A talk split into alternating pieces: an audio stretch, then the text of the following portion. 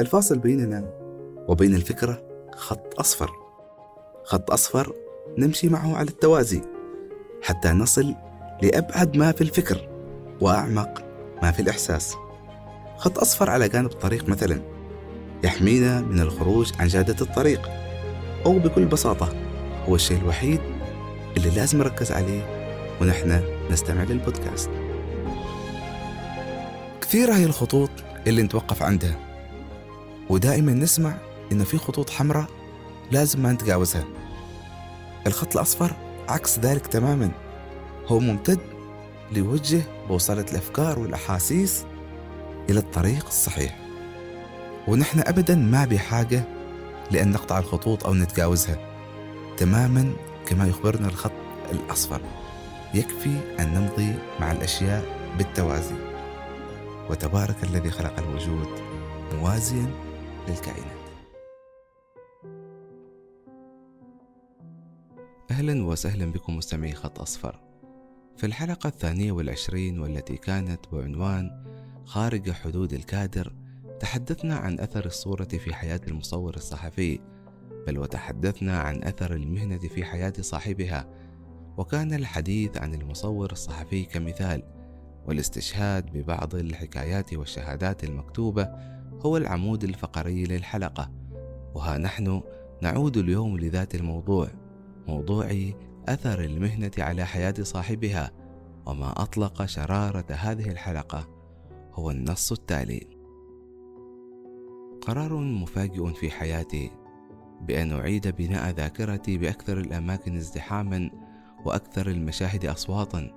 حسنا ربما علي أن أعترف أني في آخر شهرين من العام 2022 لم أكن بخير نفسيا فقد زارني اكتئاب مصغر وهذه المرة أعرف سببه على وجه اليقين ببساطة لأنك حين تقرر أن يكون دورك في الحياة ممرضا في قسم الأورام فأنت بمثابة من يفتح باب الألم على ذكرياته. متعب أنا أيضا مع كل هؤلاء المرضى. ومع كل تلك الوجوه التي عبرتني ومع كل تلك الذكريات متعب أنا لأني في نهاية المطاف مجرد إنسان وذاكرة.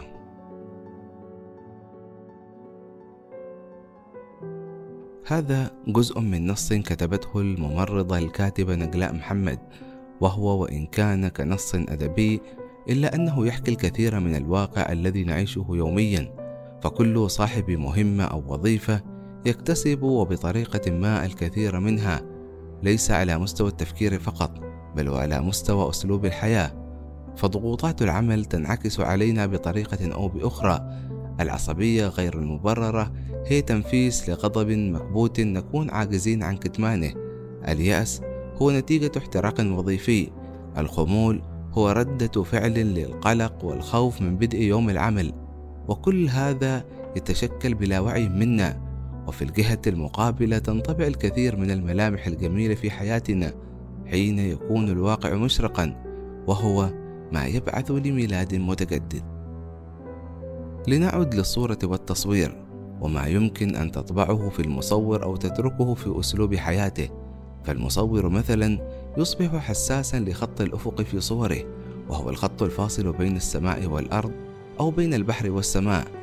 وحرصه على استقامة الخط أفقيا هو ما يجعل المصور حساسا لكل خط به ميلان بل وتصل به الحساسية أحيانا ألا يترك شيئا مائلا أبدا حتى تلك اللوحات التي قد تبدو للآخرين مستقيمة يستطيع المصور ملاحظة ميلانها وبسرعة ويبقى في رأسه صوت إنذار حتى يعيد استقامة الخط.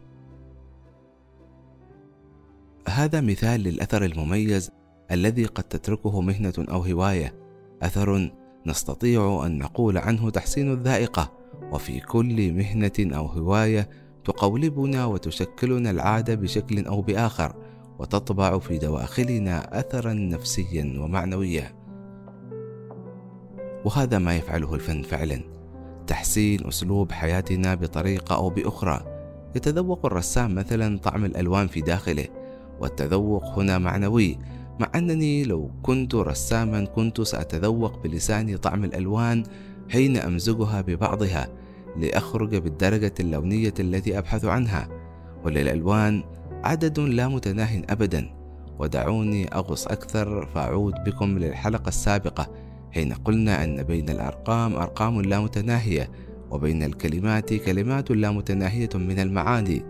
واليوم سأقول أن بين الألوان ألوان لا متناهية لذا لا يعود ذات اللون أبدا وإن كانت الكلمات ثابتة في موقعها من المعاني فإن الألوان متغيرة تتأثر ماديا بمرور الزمن لكن ما الذي قد يتركه الرسم في حياة الرسام؟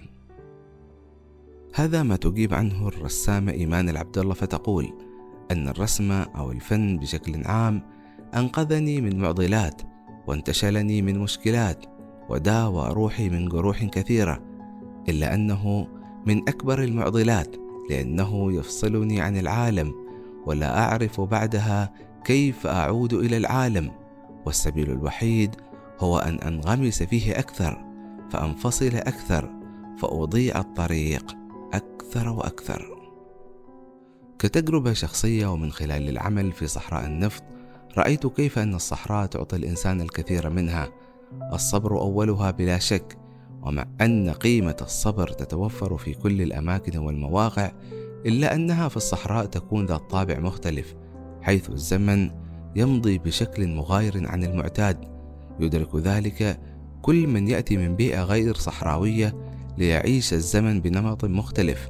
ولكم أن تتصوروا أن النظام الزمني الثابت عالميا من حيث تقسيماته إلى سنوات وشهور وأسابيع ثم داخل الأسبوع أيام عمل وعطلة نهاية الأسبوع لكم أن تتصوروا أن هذا النظام حين يكسر قليلا في صحراء البترول يحدث فارقا كبيرا يشبه صناعة عالم آخر يمضي بشكل مختلف.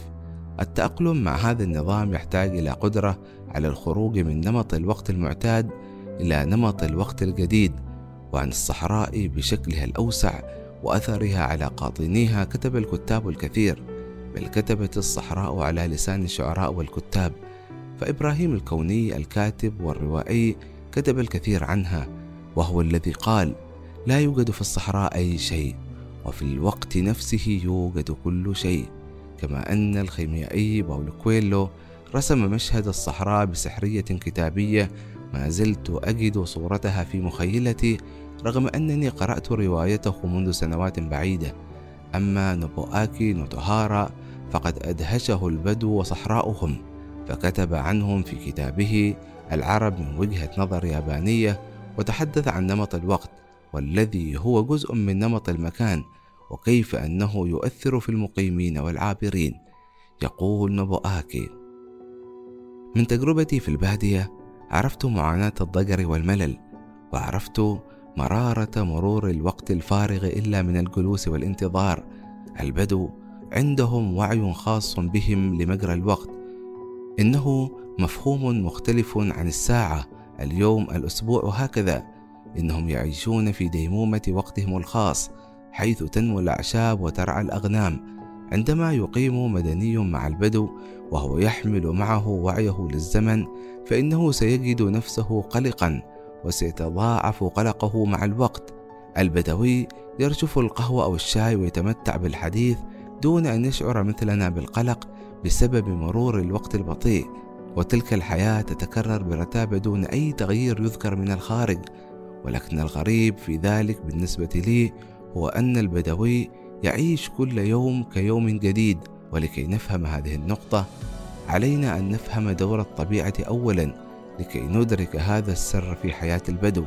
نحن المدنيين عندما نزور البادية نحكم عليها من الخارج حسب وجهات نظرنا الخاصة من حيث هل هي مريحة أو غير مريحة. ولكننا لن نستطيع أن نفهم البدو على هذا الأساس. البدو يعتبرون أرض البادية ضمانا لحياتهم بصورة أساسية ونهائية. عن أثر الأعمال التي نمارسها تحدث الكتاب كثيرا كيف أن الكتابة تغزو حياتهم لترافقهم من حيث لا يدرون أفكار الكتابة ومشاعرها ومن حيث يدرون الشخصيات التي يكتبونها. فيحكى عن جابرييل ماركيز أنه بكى حين كتب نهاية أحد أبطال روايته مئة عام من العزلة. ولن أذكر اسم الشخصية هنا حتى لا أحرق متعة القراءة لمن لم يقرأ الرواية بعد. لكنه أقبل على زوجته وهو شاحب الوجه فعرفت الخبر من وجهه وسألته مات؟ فأكد لها الخبر ثم اختبأ في سريره يبكي لمدة ساعتين. هذا وهو يعلم أنه كاتب الرواية وشخصياتها من نسج خياله. فكيف بمن يقرأ الرواية دون أن يعرف مصير شخصياتها مسبقا بل يعايشها في حياته وأحلامه؟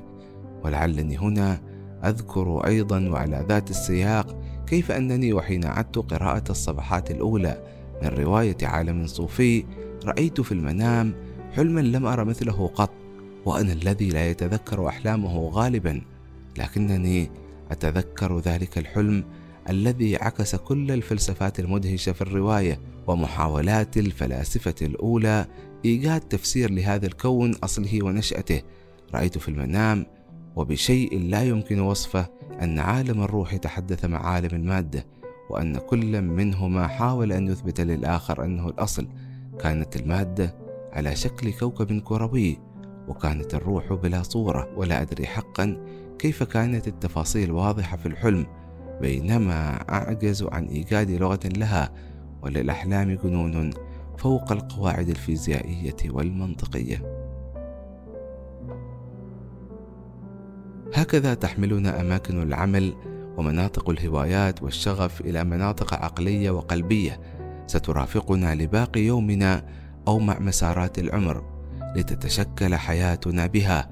وهذا التشكل الفكري والحسي قابل لأن يكون بكل الأبعاد المتاحة. وكم بعدا للفكر يا ترى؟ أم كم بعدا للحس؟ دعونا نحاول معا أن نحصيها. التفكير إما أن يكون سلبيا أو إيجابيا وهذا ينتج بعدين. إما أن يكون منطقيا أو خياليا وهذا يعطينا بعدين آخرين. والسلبي الخيالي بعد آخر والسلبي المنطقي بعد أيضا وهنا بعدين. وكذلك الإيجابي الواقعي والإيجابي الخيالي بالمجمل أربعة أبعاد ومع الأربعة السابقة يصبح العدد ثمانية. فكيف بنا أن نحصي عدد الأبعاد الفكرية أصلا؟ الفكرة بها من الجنون ما بها ولكن بها أيضا تنظيم لطريقة التفكير فليس أقوى من أن يدرك المرء أبعاده التي يفكر بها فيمتلك أفكاره وطريقة تفكيره. ولو بحثنا عن الأبعاد الحسية لبدا الأمر أكثر تعقيدا وفي كل الأحوال تبقى هذه الأفكار رغم تعقيدها أقرب للفهم من الأبعاد الفيزيائية للكون تلك التي يقول عنها العلم أنها عشرة أبعاد والزمن هو البعد الحادي عشر. معلومة قفزت أمامي بعد أن كتبت الحلقة تقول أثناء الحرب الفيتنامية اكتشفت القيادات الأمريكية أن 15% من جنودها في الجبهة أصبحوا مدمني مخدرات وأن 35% من الجنود في الجبهة تعاطوا المخدرات وبينما كان الخوف من أن يصبح هؤلاء المتعاطون مدمني مخدرات لباقي حياتهم اتضح أن الأمر مختلف تماما حيث أن واحدا من كل تسعة استمر على الإدمان بينما البقية تركوا التعاطي بمجرد عودتهم للوطن وذلك لأن البيئة تغيرت عليهم تماما وهذا يتوازى مع أثر المهنة والمكان في حياة صاحبها بل ويضيف بعدا زمنيا مهم.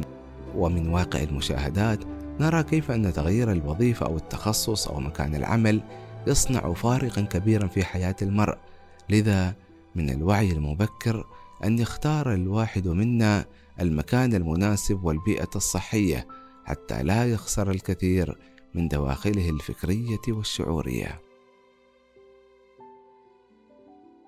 في كتابة حلقات خط أصفر أعاني من الأفكار الكثيرة التي تنسكب فأقفز من موضوع لآخر غير أنني أجد خيطا حسيا يربط بين المواضيع. في هذه الحلقة تتجلى لي كلمة أثر أيما تجل على أنها الخيط الذي يربط بين الفقرات بل كلمة خيط ليست إلا وصفا أدبي فالخيط هنا أشبه بسديم كبير في فضاء كوني فسيح والأفكار كواكب.